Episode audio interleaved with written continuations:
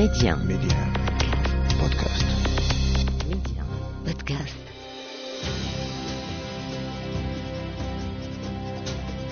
أكمل معايشة الرئيس التونسي الراحل زين العابدين بن علي منذ اللقاء الأول في أواخر سبعينات القرن الماضي عندما كان ملحقا عسكريا في السفارة التونسية بالرباط ولحظة الصعود والدخول إلى قصر قرطاج في السابع نوفمبر 1987 وسنوات الحكم التي امتدت 23 عاما حكم البلاد خلالها بقبضة من حديد ثم لحظة السقوط الكبير والخروج والفرار من القصر الرئاسي نحو المنفى في العربية السعودية التي بقي فيها حتى وفاته عام 2019 بعد الثورة الشعبية غير المسبوقة. التي أطاحت به في الرابع عشر من يناير 2011 وفجرت ما عرف حينها بالربيع العربي. في عشر من ديسمبر 2010 أقدم بائع خضر متجول في مدينة سيدي بوزيد يدعى محمد البوعزيزي على إضرام النار في نفسه أمام مقر الولاية احتجاجا على مصادرة عربته مصدر رزقه وقيام شرطية بصفعه أمام الملأ ولم يكن يدرك أنه سيشعل ثورة لن تضع أوزارها إلا بفرار زين العابدين بن علي بعد أقل من شهر في الرابع عشر من يناير لتدخل تونس مرحلة جديدة من تاريخها. عندما تلقينا الخبر في ذلك اليوم السابع عشر من ديسمبر في غرفة الأخبار وبدأنا في الاشتغال عليه ومتابعة خلفياته وما يحيط به لنقله كاملا إلى المستمعين. كنا نعي أن الأوضاع في تونس ليست على ما يرام. وكما أشرت إلى ذلك سابقا فأنا من المتابعين للشأن التونسي الذي يعايشونها يوميا في كل تفاصيله.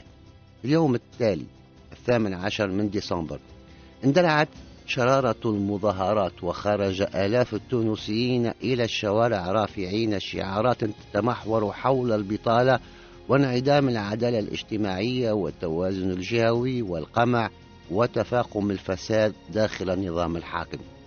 وتحولت هذه المظاهرات إلى انتفاضة شعبية كنا نتابعها أولا بأول شملت عدة مدن في مختلف أنحاء البلاد وأدت إلى سقوط العديد من القتلى والجرحى في صفوف المتظاهرين. ومما زاد في تفاقمها وفاة محمد البوعزيزي في الثالث من يناير 2011 متأثرا بحروقه. وأجبرت الانتفاضة زين العابدين بن علي على إقالة عدد من الوزراء. من بينهم وزير الداخلية وتقديم وعود بمعالجة المشاكل التي أثارها المتظاهرون في مسيراتهم. جاء ذلك في خطاب ألقاه في الثالث عشر من يناير عشية الفرار. خطاب الوداع آخر الخطب التي وجهها للشعب التونسي. بالكلمة الشهيرة التي قال فيها فهمتكم. لقد فهمت ما تريدونه وتطمحون إليه. وكان أول خطاب له بالدارجة منذ وصوله إلى الحكم. حاول فيه نزع فتيل الاحتجاجات وطلب التوقف عن إطلاق النار على المتظاهرين وأعلن عدم ترشحه مجددا للرئاسة عام 2014 كما أعلن عن إجراءات لضمان الديمقراطية وحرية الإعلام وتدابير أخرى اقتصادية. نقلنا جوانب من هذا الخطاب لكن هذا الإعلان تأخر ولم يعد يجدي نفعا واستمرت المواجهات بعد الخطاب موقعة العديد من القتلى. انضافوا إلى القتلى الآخرين منذ بدء الاحتجاجات وتوسعت الانتفاضة الشعبية وازدادت شدتها وحدتها حتى وصلت إلى المباني الحكومية. وتابع العالم من تونس الشعارات الأخيرة التي رفعها المتظاهرون واشتهرت بن علي يرحل خبز وماء وبن علي لا. بعد فشل خطاب ليلة الثالث عشر من يناير استشعر بن علي أن الأمور بدأت تخرج عن السيطرة فيما كان أركان النظام يتلقون سيلا من المعلومات من مصادر مختلفة زادت من مستوى الرعب والقلق. كانت نشراتنا الإخبارية مخصصة بالكامل تقريبا للحدث غير المسبوق الذي يصنع في تونس وكانت المواكبة من خلال المراسلين والمحللين والشهود من عين المكان قبل أن ينقلنا الربيع العربي بعد ذلك إلى أحداث مصر وليبيا وسوريا واليمن. نجحت قوات النظام في تطويق المظاهرة الكبرى أمام وزارة الداخلية التي كانت محاصرة إلا أن ذلك لم يكفي لتبديد الفوضى التي اجتاحت البلاد. كانت منازل أصهار الرئيس وعائلته هدفا للمحتجين والمحلات التجارية وغيرها هدفا للنهب. وبدأ الرئيس في التفكير في فرض حالة الطوارئ وحل الحكومة وإبعاد العائلة عن البلاد لأيام حتى تهدأ الأمور.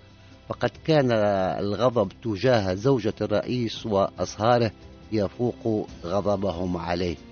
ثم حزم أمره وحدد موعد إقلاع طائرة العائلة في الساعة السادسة من مساء الرابع عشر من يناير. وسار موكب زين العابدين من علي إلى مطار القاعدة العسكرية بالعوينة وامتط طائرته نحو جدة بعيدا عن السلطة. ومن القاعدة ألقى نظرة أخيرة على البلاد التي سوف لن يراها بعد ذلك حيث بقي في السعودية حتى وفاته.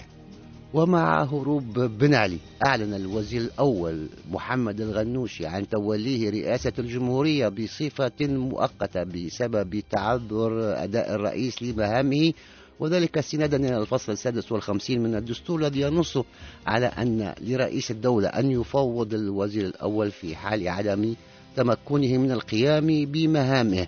وأعلن الغنوشي في بيان قرأه عبر التلفزيون محاطا برئيس مجلس النواب فؤاد المبزع ومجلس المستشارين عبد الله القلال عن تفهمه واستسلمه للحكم طبقا للفصل السادس والخمسين من الدستور الذي يتناول تعذر رئيس الجمهورية عن القيام بمهامه بصفة مؤقتة وتعهد باحترام الدستور والقيام بالإصلاحات السياسية والاجتماعية بالتعاون مع الأحزاب ومكونات المجتمع المدني. غير أن المجلس الدستوري أعلن بعد الاطلاع على الوثائق أنه لم يكن هناك تفويض واضح يمكن الارتكاز عليه لتفويض الوزير الأول وأن الرئيس لم يستقل. وبما أن مغادرته حصلت في ظروف معروفة وبما أنه لا يستطيع القيام بمهامه ما يعني الوصول إلى حالة العجز النهائي تقرر اللجوء إلى الفصل السابع والخمسين من الدستور وإعلان شغول منصب الرئيس. وبناء عليه أعلن المجلس الدستوري يوم السبت الخامس عشر من يناير عن تولي رئيس مجلس النواب فؤاد المبزع منصب رئيس الجمهورية بشكل مؤقت إلى حين إجراء انتخابات رئاسية مبكرة خلال فترة من 45 إلى 60 يوما حسب ما ينص عليه الدستور. وفي أول رد فعل خارجي على مغادرة بن علي أعلن البيت الأبيض أن للشعب التونسي الحق في اختيار زعمائه. انتهى عهد وتفجرت ثورة الياسمين وتلاحقت أحداثها بعد ذلك ودخلت أدبيات هذه الثورة إن صح التعبير كلمات رنت بقوة تلك الأيام من قبل بن علي هرب وكم هرمنا من أجل هذه اللحظة. وإلى لقاء قادم.